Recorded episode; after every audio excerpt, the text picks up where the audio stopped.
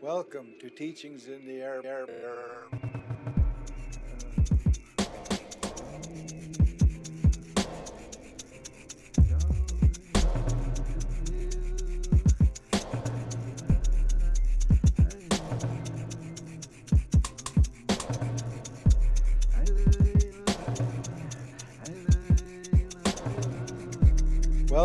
Teachings in the Air podcast with Jerry Oldman. Coming to you from Hunkaminam territory with a podcast series about Indigenous men's health and wellness.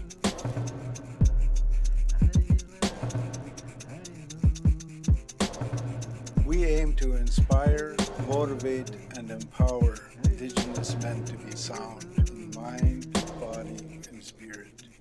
because that's what health means.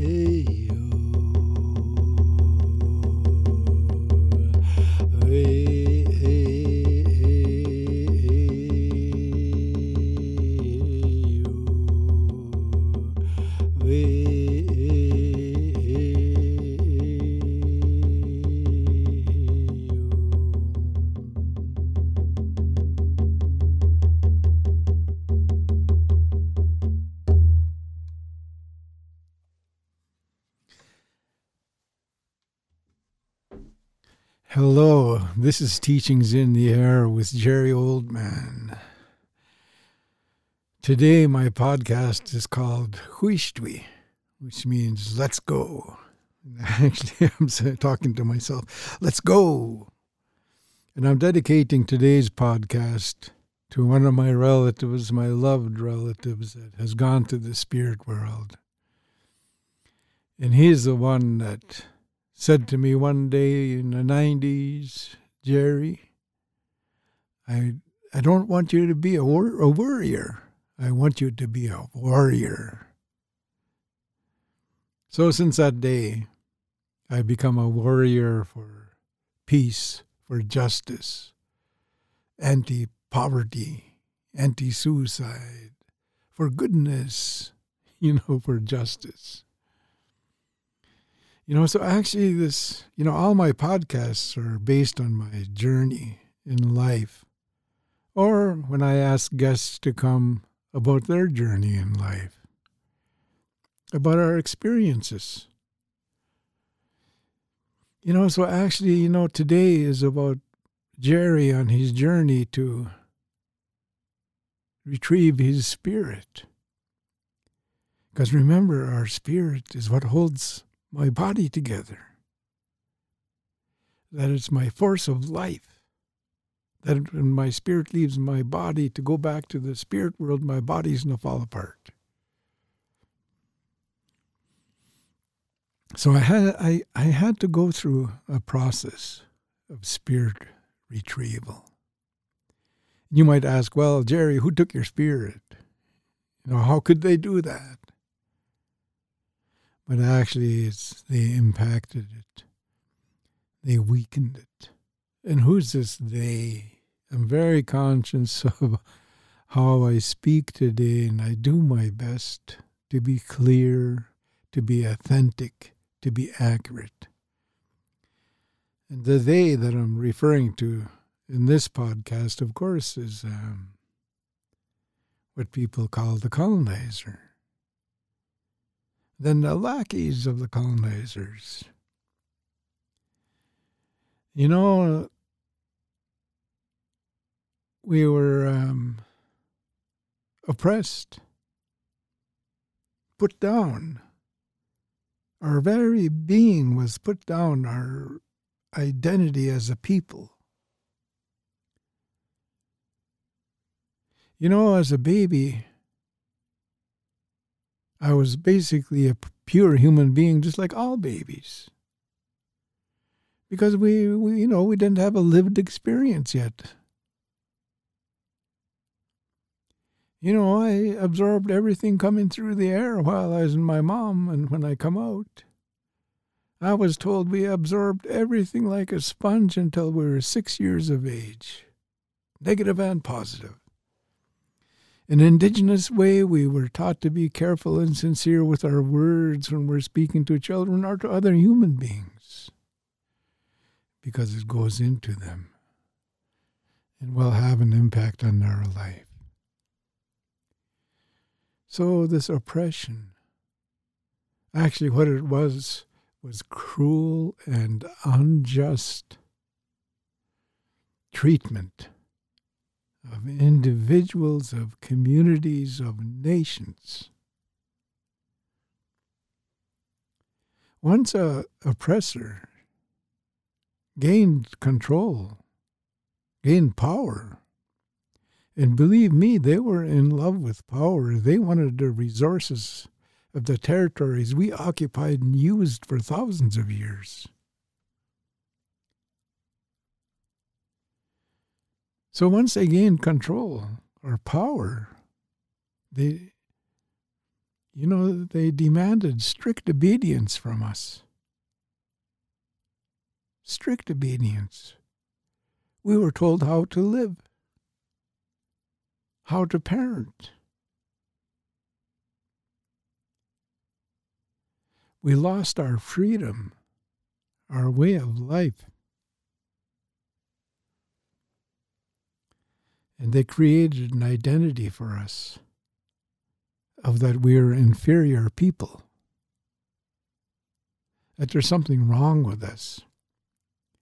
The very first created identity was that we were pagans, savages, heathens, because we did not know Christ,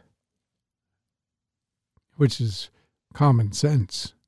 You know, we had our own practices, our own ways of maintaining our spirit. So once the power was gained by these newcomers, we were segregated. We were separated from every Canadian, put onto reservations, to, you know, with strict laws how to live there. Learned to have the, live a life of permission. The Indian agent said, Yes, you can. No, you cannot.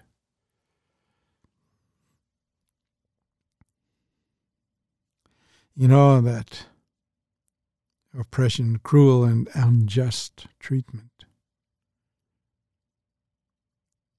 I often wondered how we could accept this as at the very beginning not knowing, because of course I wasn't there, not knowing what my relatives were going through. That if you said, no, you're not taking my children to residential school, the oppressors had the power to put you in jail for six months plus a fine of $50, which is a lot of money in that time.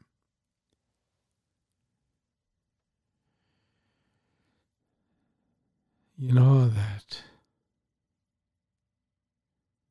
segregation by force, you know, that whole experience of enforced separation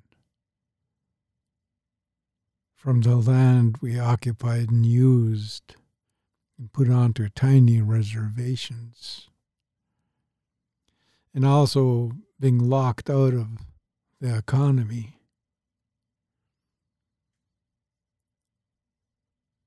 being told when you can fish and when you can hunt and where. You know, that was totally foreign to my people. People started going to jail for hunting and fishing or for doing potlatch.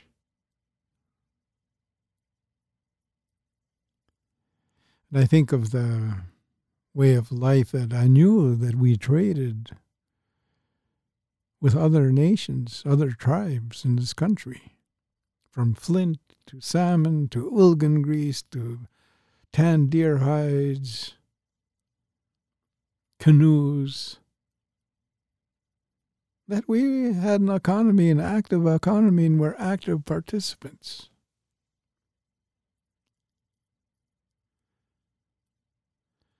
So that segregation had a powerful impact on our people. It literally taken the power from a group of people, and the individuals are impacted. So segregation happened. Tiny reservations. Residential schools, Indian day schools. They didn't want any part of us or the leadership anyway. I imagine there were a lot of good people, you know, that didn't mind, you know, and interacted with our people. So the segregation was, uh, along with it, was uh, forced assimilation.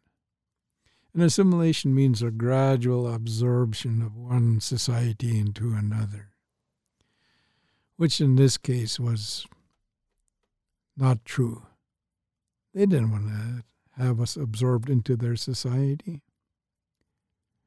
But what the assimilation they were doing was taking away the power. Our language, there's power in language. It guides us. It's principles of how to live, how to be with each other.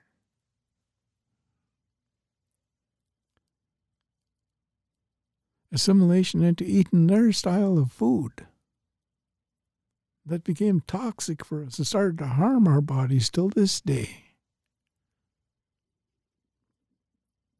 Assimilate us into Christianity ceremony. Our ceremonies were outlawed. Our governance, our way of governing ourselves, were assimilated into Canadian style of majority rule, Indian Act, democracy. And the result of that for myself was to lower my expectations. To, you know, there's limits to what I can do when I cannot do, where I can go, you know, what I can have. And the big part of it was becoming passive. Because of the overwhelming numbers of people against us. And we were weakened by smallpox and other pandemics. Really, probably, I don't know how many years it took to recover from that. Maybe we're still in recovery.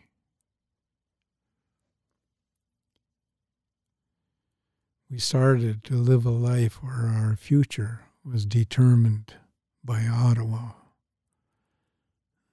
the Indian Act, the Minister of Indian Affairs, people living far away from us making decisions of how we're to live.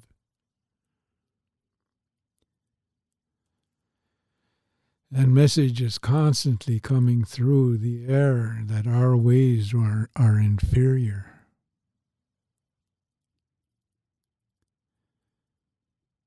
that we do not deserve anything better than what we were getting.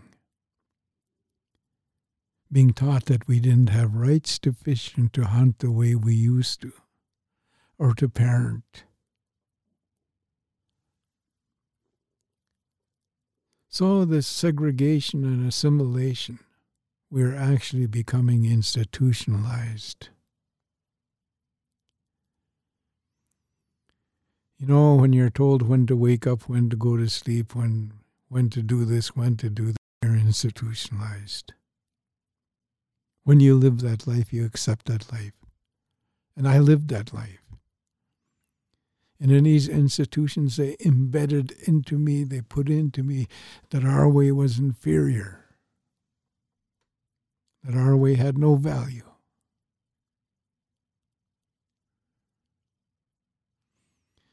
You know, those institutions, it's very oppressive. There were very strict authoritarian laws, racist laws It's compulsory for us to be Christian. They outlawed the potlatch, the Sundance, our spiritual practices. So, being institutionalized, you start to lose your independence and you wait for the order.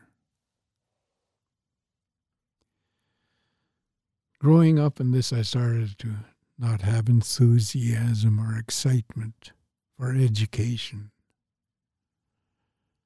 or for my life. My life became hateful. So that's what happened. My spirit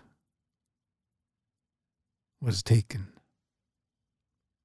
Nobody asked I wanted to be a Christian or if I wanted to go to residential school.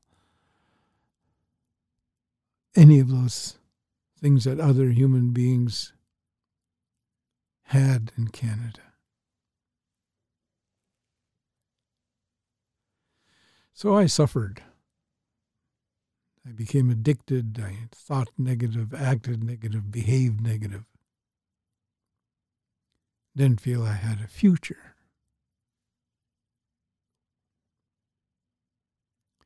Then, of course, like the, I heard so many people say I hit the bottom there's nowhere else to go but up, so I started to go up. I had that experience too. Came to me it's time for me to uplift my spirit and find joy and beauty in life. To heck with this negativity. I actually had those kinds of thoughts. Started to break through the limitations that I felt were real, that there were chains holding me down, but they were planted years ago, even before I was born, these limitations. It became intergenerational. We believed that we didn't have the rights. I believed I didn't have the rights. For me to uplift my spirit and take it back, I had to break through those limitations and overcome my fears. To learn how to use my voice, to question, to not accept, to agree, not agree. And of course, to do that, I had to develop my inner strength. To rediscover that what my dad told, taught me is I can do it. I don't want to hear you say, I can't do it, Dad. Say, I can do it, I can figure it out. So to to get my spirit back, I, I started to develop my inner strength. And I'm so lucky to, to have teachers help me do that.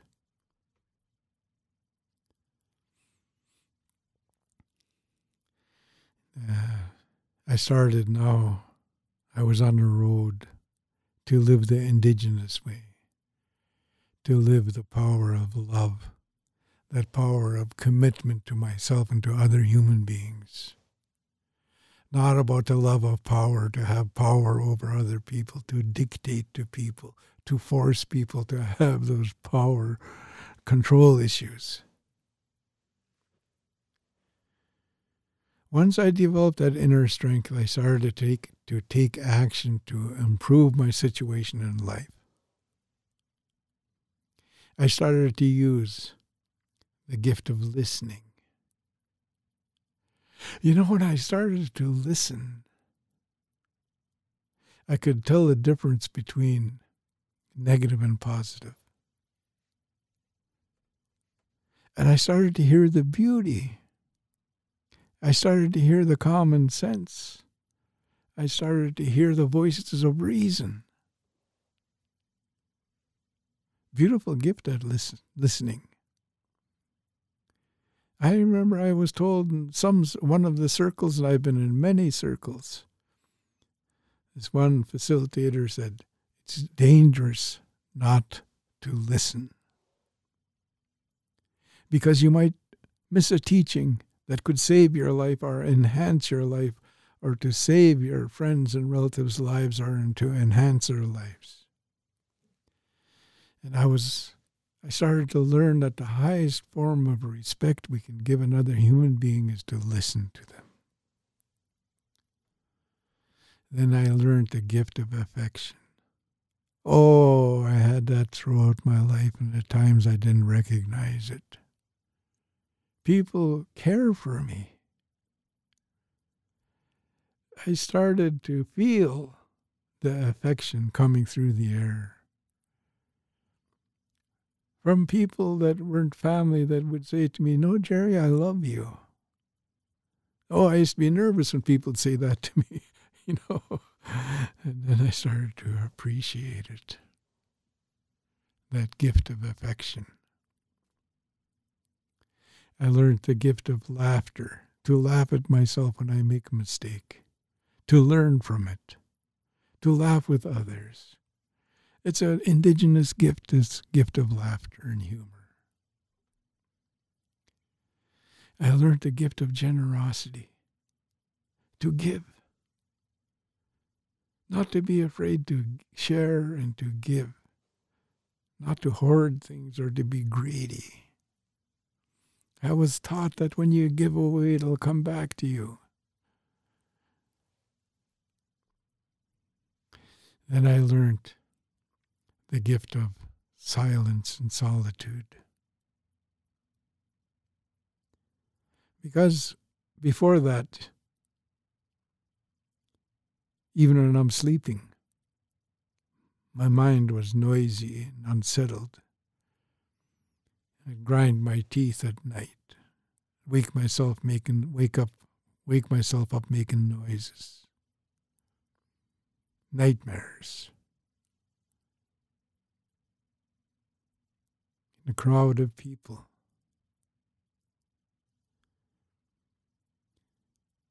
You know, even if it's silent, my mind was busy. This was actually the beginning of developing my inner strength, was going into solitude when I was put on the mountain and uh, being by myself for four days and four nights looking at myself, looking at my life.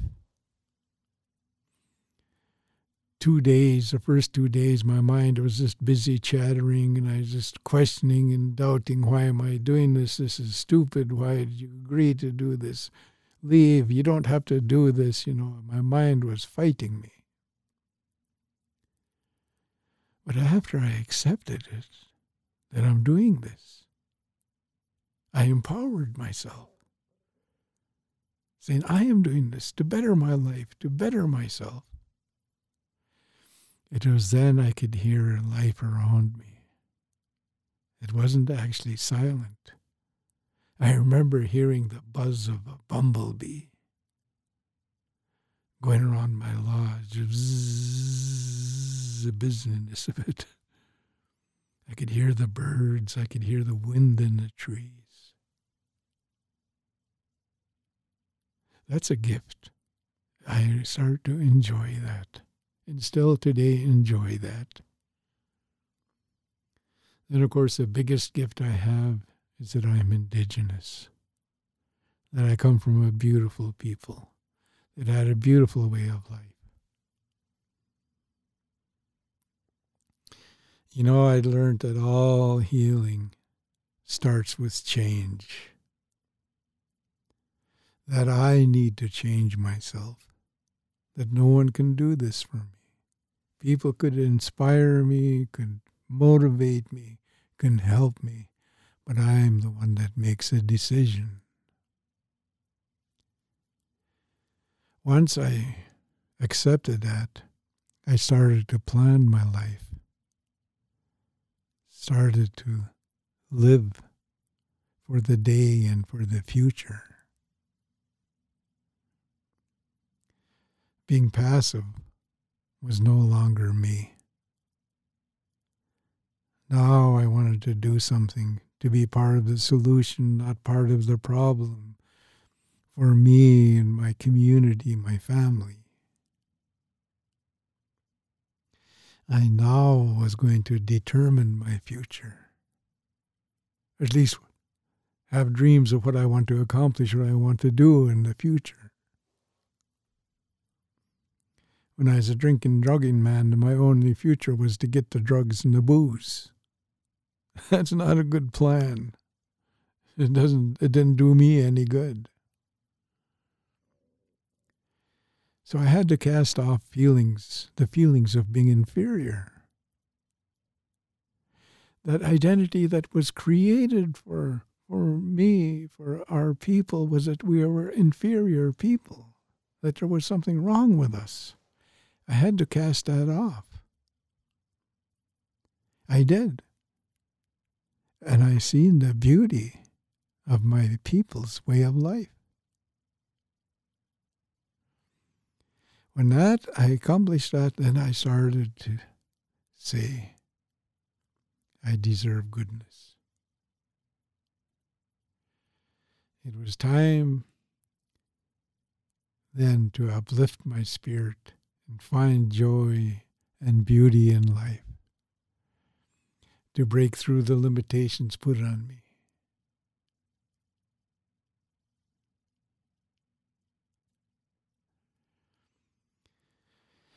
And this is about, you know, really getting my power back, my spirit back, was accepting my identity of being Stetlium. And that it's good, it's powerful, it's beautiful. once I done that, I started to behave in an indigenous way.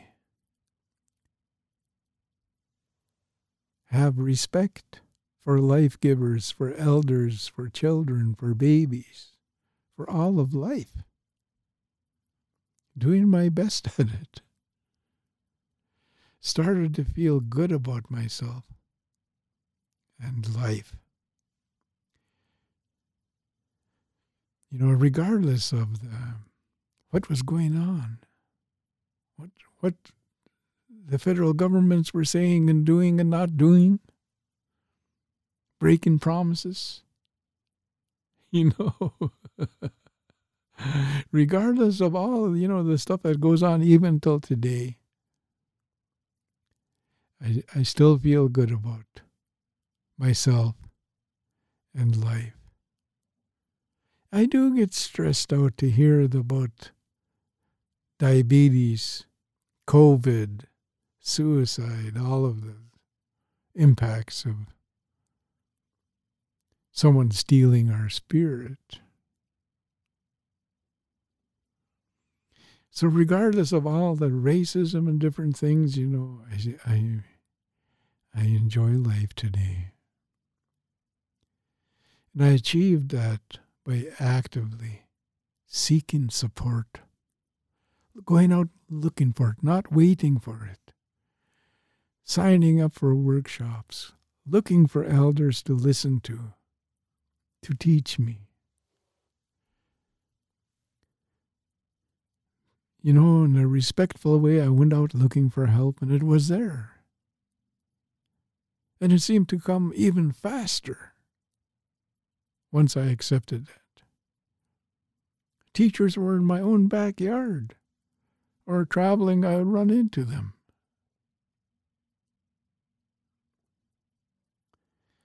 So I looked for support and I found it. Then I started to hang out with people that lived indigenous laws and principles. One of my uncles said to me, Jerry, you hang out with the crows, you're going to get shot. Of course, the crows were in the cornfield or in the garden, you know.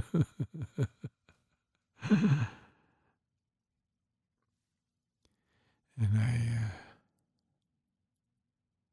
learned to hang out with positive people, helpful people, compassionate people. So, my road to freedom,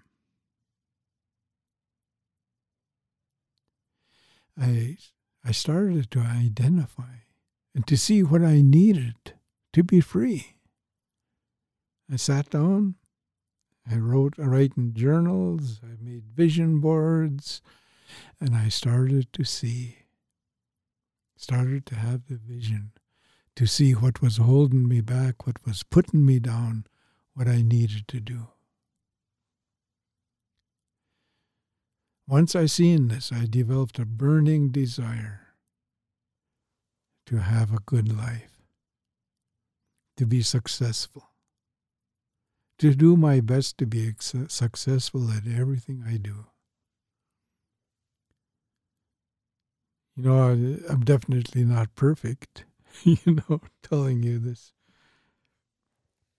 I still have that burning desire, and I still have changes to make in my life, but I am on the road. I have a vivid vision of what I want to do, of my purpose in life that I'm here for the people and for Mother Earth.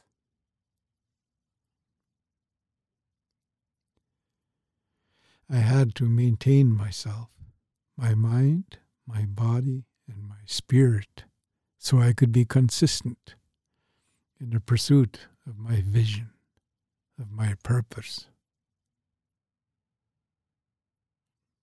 You know, maintaining myself by disciplining myself learning ways to do that. I remember one of my elders gave me a discipline stick and told me to carry it. You know, wherever I go, you have that stick. If you leave it behind, you have to carry it for an extra day. I carried that stick, I don't know how long, but I know it was longer than I was supposed to. I was learning self discipline.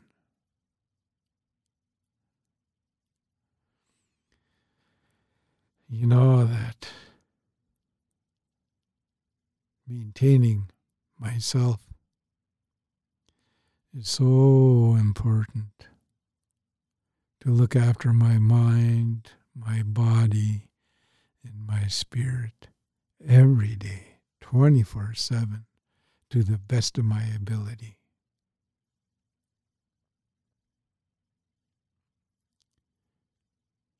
I started to take learn how to take risks, to do things that you know was out of my comfort zone. One of my first ones was to quit drinking. I Tell people, "Hey, I quit drinking." Of course, many of my friends and relatives wanted me to continue. But I took that risk and I told them, and I told people, I finally beat it and I publicly told my whole community at a meeting, I quit drinking. You guys don't give it to me anymore. I quit. I learned how to take risks. And I'm glad for it. And I still need to do it more. I don't know if it's more or to do as needed, but I still am working on that. One of my big learnings was to be generous. You know, I still falter at that. One of the teachings I, I was told was when somebody tells you they like something you have, give it to them. So I started doing that. Then I'd have things, no, I don't want to give this, you know. So I learned to, and I say, well, I'd like to give you this, but it's a family heirloom now. I'm going to pass down to one of my children. So that's okay. That's acceptable to me. But generally speaking, if someone says, I have something they like it, I'll give it to them. I learned to be generous, but also generous in listening. People speak to me, I'll listen. And I'll be honest if I don't have the energy to, or I'm tired, or I'm not, not at this time, sorry. Which, you know, is the best thing to do. I am generous with my time when I have the energy. As I age, my energy is not like it used to be. I also became compassionate. Not a bystander anymore, but compassionate, which means a willing participant with other people's suffering. I didn't know my parents were pushing me to this, be, to be compassionate. They would tell me to go to funerals, to go help, to go stand with those people, because they stood with us when we lost one of our relatives. That's compassion, being an active participant with my friends and relatives that were grieving.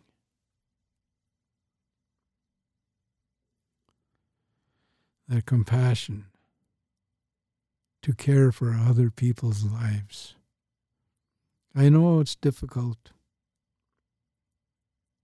so many people suffering, like this time of COVID. But we do what we can. We don't give everything away, you know, all at once, but we do what we can. I do what I can. With that compassion, you know, I learned to have an attitude of gratitude because I would follow that teaching of being generous, and people would lose someone, and I would go give them resources to help them through that time. And, uh, you know, one day I, one of my relatives, my mom, left to the spirit world, and all of a sudden those people were there. Here, Jerry, we're returning your love that you gave to us. Oh, I remember that happened, but the healing tears that were coming from my eyes and my gratitude that I felt for them was intense, believe me. It showed me at a deeper level the meaning of being generous and being compassionate. And that's an indigenous way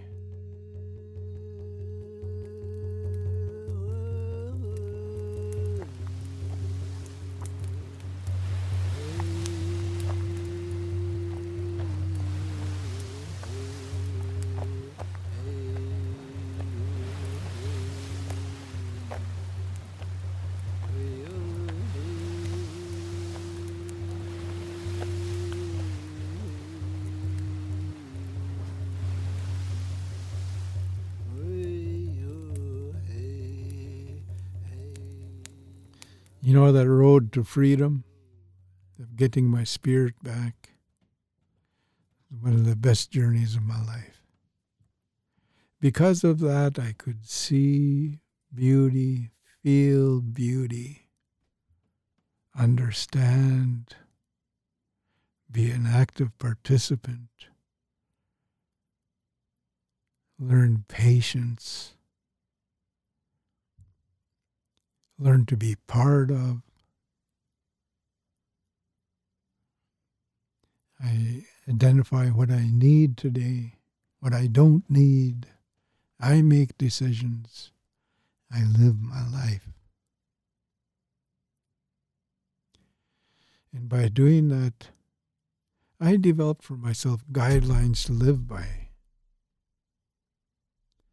First off, I learned to accept myself as I am. You know, to because I I was really unhappy with even the way I looked or I sounded or the way I acted when I didn't have my power. I carried a lot of shame about myself, body shame, thinking shame, identity shame. when I accept myself, okay, this is Jerry. I even used to worry about how I chant and sing and hand drum because I just love it. It's just so good to me that I would even doubt that and be uptight and nervous when I'm going to sing. Now that I accept myself, that I used to worry so much I'm not going to sing this right, I'm not going to do this song right, and I accepted one day that I'm going to do it Jerry way. It probably upset some people. But some elders told me, beautiful elders, said, No, Jerry, we're happy that you're doing it. Carry on. Because when I first heard the critics, and my imagination today says they're self appointed police to watch to make sure you sing right. you know, the elders were saying, No, Jerry. They'd laugh, and their laughing was joy when I would sing. So I carried on, accepted myself. And I learned to set realistic goals. You know, I set goals for myself that were unrealistic, and when I failed, I'd beat myself up. Started to learn that one step at a time, one day at a time, that, that teaching of I myself can eat a moose all by myself, but it's one bite at a time. That's realistic.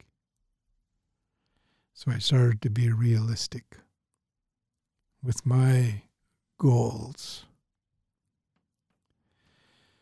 You know, one of my when I became a people worker, one of my first goals was that I want to be a good facilitator because my trainers and addictions were indigenous. Not all of them, but most of them. Nietzsche. Oh, they were good. I said I want to be good like that. then I started to set higher goals I said, No, I wanted to be one of the best in the province of BC. Once I set those goals, I start to work towards them, to learn tools, to develop tools, to watch good facilitators, to learn from them. Then one day I said, No, I want to be the best in Canada. And you might think this is a vanity thing. Want to be cute to show off to people. When I was younger, there was part of that there. But embedded in me was that indigenous way of help the people.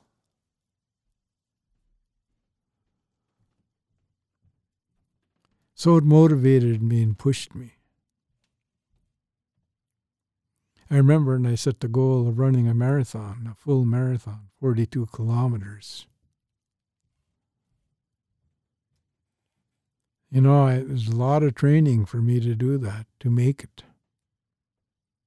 But that's a realistic goal, but I had to do it by training day in, day out, week in, week out, month in, month out to cover that distance. So I had to be realistic. then I started to take risks.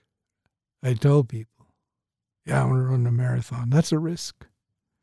And in a way, it motivated me because if they asked me, hey, Jerry, how do you do that marathon? I'd have to say, hey, I didn't do it. And tell them my excuse if I had one. I started to take risks and ask people and talk to people, listen to people.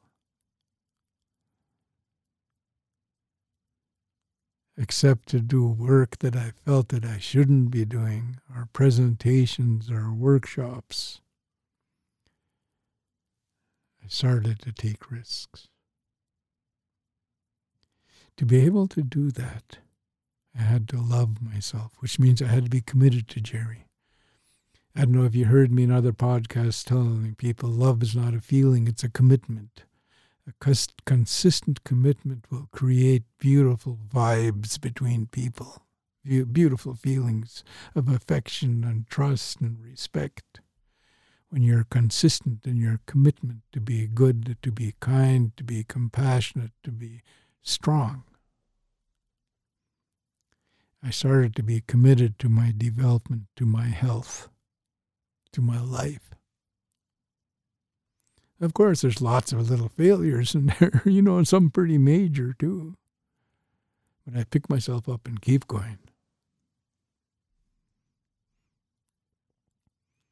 One of the biggest guidelines for me to keep my spirit was how I communicated, how I listened and spoke. I'm still learning. I still want to be an excellent master communicator. And I work at it day in and day out. Try and make myself clear. Be honest, be truthful, be respectful. And uh, you know that guideline that they're all important, but the one that resonates for me right now, sitting here talking to you, is that whole art of forgiveness. To forgive myself, first off, for my mistakes and the harms I done, and to forgive others that harmed me. Really opened the door to my spirit coming home, being inside Jerry again. Totally. I believe that. As long as I was angry and hateful to individuals in this life, they had part of my spirit with them. They had control of my life. Once I let them go, my spirit became intact at a different level.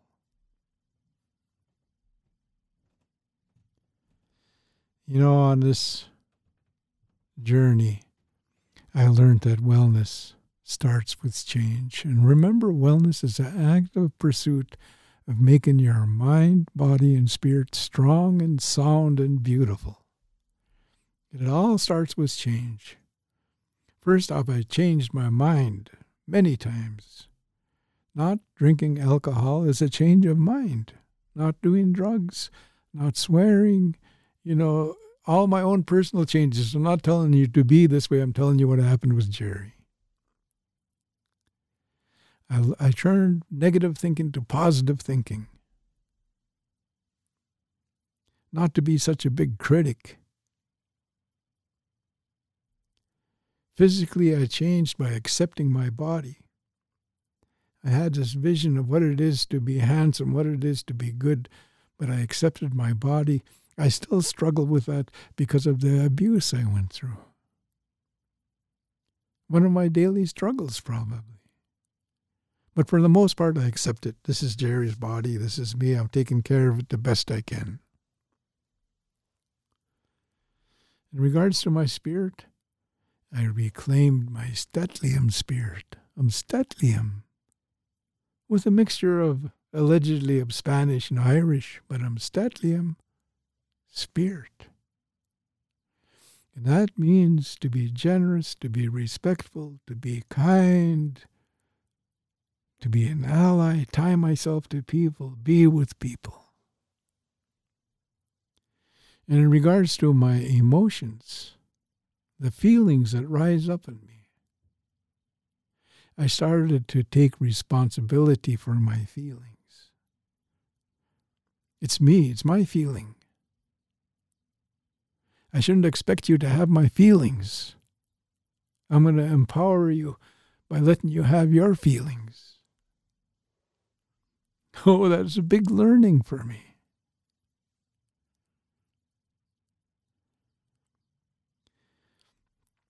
You know, what fostered the negative emotions in me was blame, blaming people blaming the government, blaming the church. Yes, they had responsibilities in the day, but today they're not saying that. They might still look like it, they might still talk like it, but they're not, it's not enforced like it used to be. So blame. I want to find solutions. Don't want to waste time blaming anymore.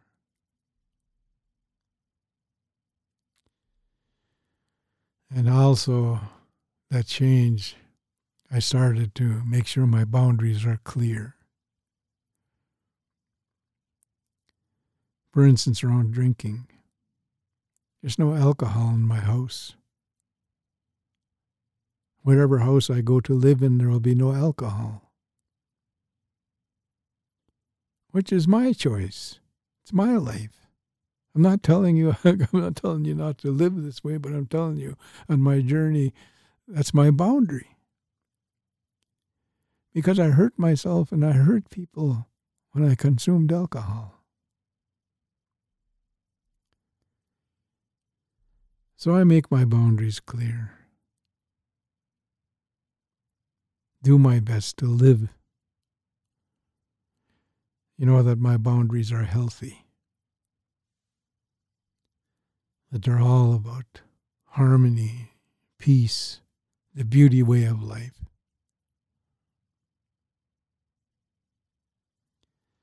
So, doing this, of course, I learned to say hello to my problems and say goodbye to them. You've heard me say this probably over and over again, and I'll keep saying it because it makes so much sense to me. So, the ultimate outcome of retrieving my spirit, I can really huishtwi or nashmin or choy, I can go for it. The ultimate outcome is I have a good quality life today. I eat good food. Every once in a while, I'll be a junk food junkie and have a greasy burger or something, you know. But I have a good quality of life. My boundaries define me. It lets people know what is acceptable to me. Which is okay because I, you know, like attracts like. So I hang out with the same kind of people the way that people think like me. Or we have the same kind of attitude about life. Because attitude is we're acting and thinking, acting and behaving how we think, talking how we think.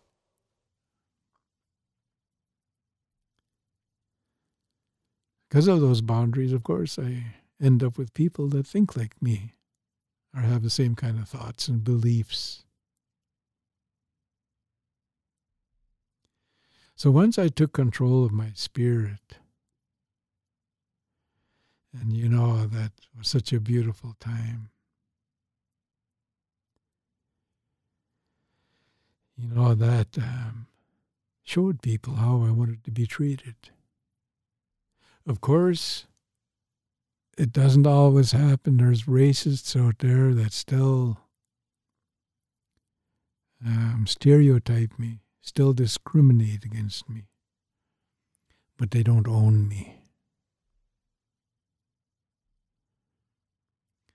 And I'll let them know. Hey, I don't appreciate the way you're treating me, the way you're talking to me. And leave it at that.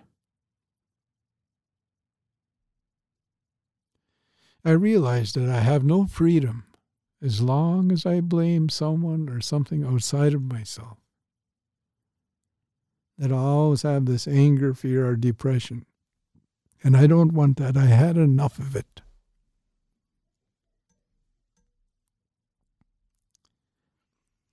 So I started to take charge of my life.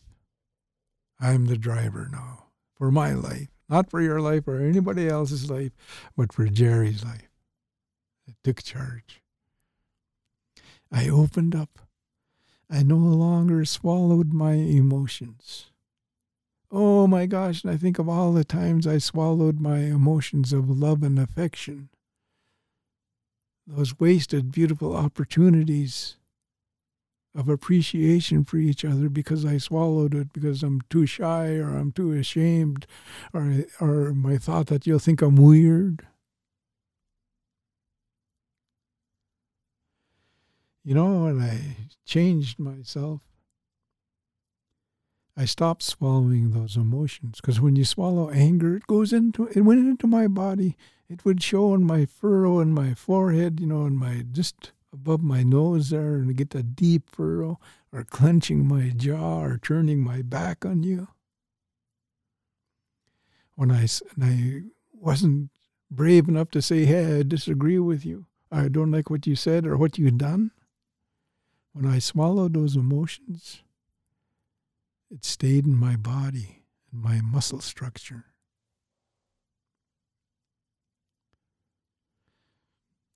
Once I opened up, and I realized that I cannot do that every with every human being. But when I know the ones that I can I can open up and share my feelings with them, that it's safe for me, safe for them, I'll do it. I know the difference today. Once I changed myself, I started to achieve my vision of my life, of a good, healthy life, prosperous, enjoying beauty of music, of nature, of people, of wonderful books to read, stories to watch, dances to see. Oh, so much beauty.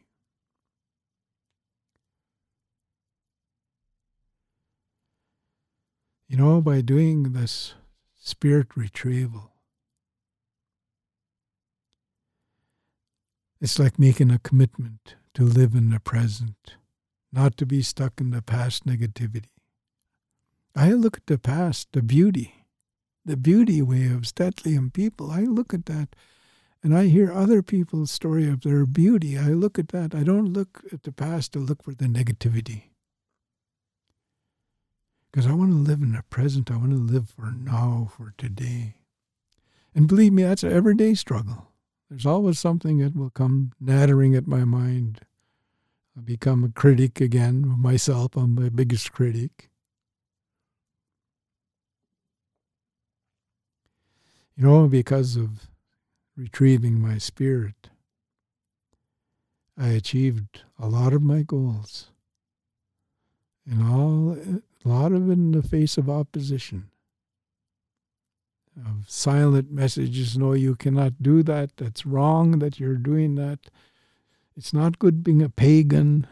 you know, I, I tell people today, I'm a pagan and I'm proud of it, which means I don't follow Christ. As a man asked me, Do you believe in Christ? I said, Yes, I believe there was a Christ. But I know there was a Buddha and there was a Muhammad and there's other spiritual leaders. They're all there, but I just simply practice the St'át'imc way.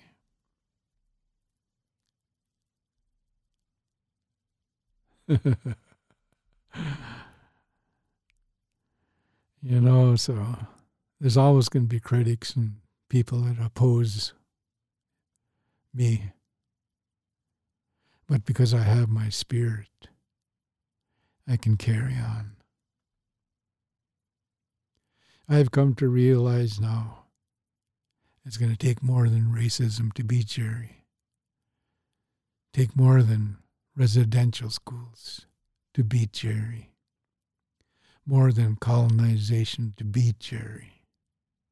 I now own my life and choose to the best of my ability to live according to our laws and principles of indigenous people.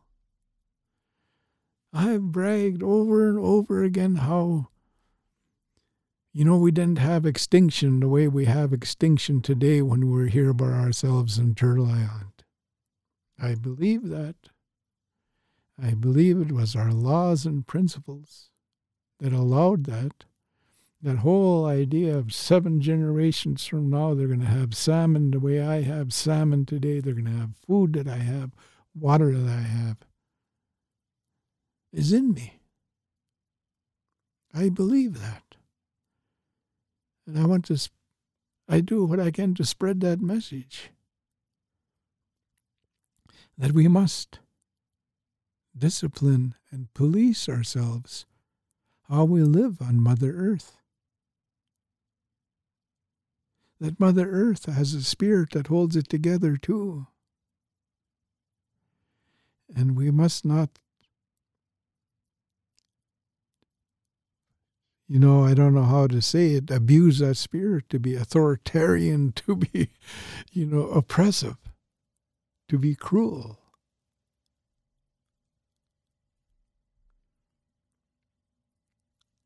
So that's my story of spirit retrieval. And I started out singing our grieving song, our letting go song and dedicating this podcast to my relative. And by doing that, I'm acknowledging all of my relatives in the spirit world. They all had a part to do in my life. The ones a hundred years ago, a thousand years ago, ten thousand years ago, they had a part in my life. That's why I'm here today.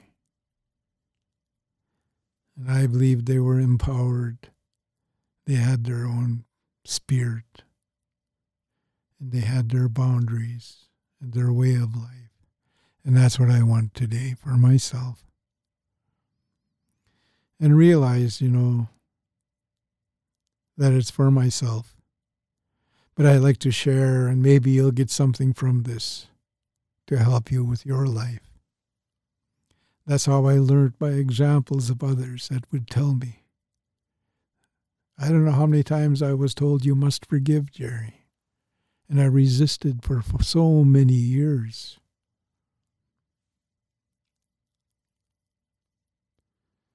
So we can do this. We can do spirit retrieval. And if you need help, don't feel bad about it. I had a lot of people help me on my journey to get my power back. In a respectful manner, in a loving manner, in an indigenous way. So I wish you, um, you know, we're hitting the third wave here, so you take care. Take care of yourself so others don't have to suffer. That's being indigenous when we don't take care of ourselves and our relatives see that they suffer, they worry for us. But this one is way more serious because we can bring suffering to them if we're not careful. And we go out, we don't have the vaccination, we can go out and bring home to our elders and to our children and to others this virus. So take care of your spirit, take care of your mind, take care of your body and learn to be emotional. When you feel, you heal. So I'd just like to thank you for listening to this podcast and wish you a wonderful spring and summer. I got my plants are now in the soil inside the house, getting ready to pop out. When they come out good and strong, I'm going to put them in the ground. Corn, beans, and squash. so don't forget to empower others by listening to them, being generous of them, accepting their generosity, and letting them do what they can, do what they do best. I have learned that to step aside. Someone can come in and do it a nice job. And even if I can do a nice job, it's good to include people, to be inclusive. That's being indigenous. So, huishtwi, let's go. Huishtwi kilama. You know that, you know that, um, let's go for goodness. You know that, um, in Glackman for a good way of life, our way of life. Let's go for that. Nashmeen, let's go for it. So, those are the thoughts that I wanted to share with you today. And again, I just wish you prosperity, safety, love, all of the things that come in a pure way. Thank you.